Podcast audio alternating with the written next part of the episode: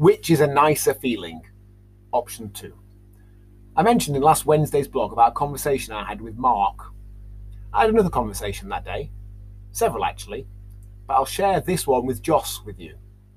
It was after checking out her food diary on MyFitnessPal.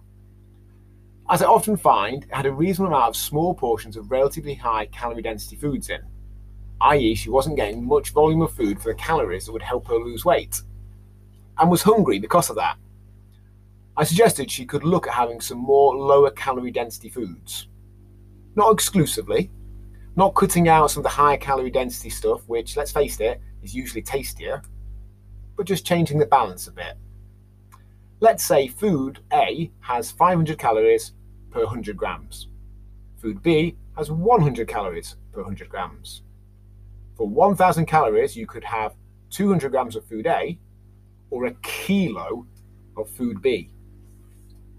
Currently having a meal is 150 grams of food A and 250 grams of food B for a total of 400 grams for 1000 calories.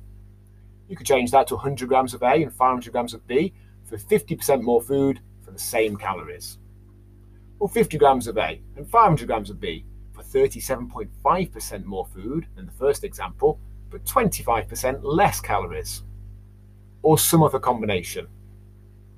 One of my replies summed it up for me. You'd be amazed how much food I get for my calories some days. Kilos worth. Is it marginally less exciting? Yeah. Is being full, or not hungry at least, a nicer long term feeling than a moment on the lips?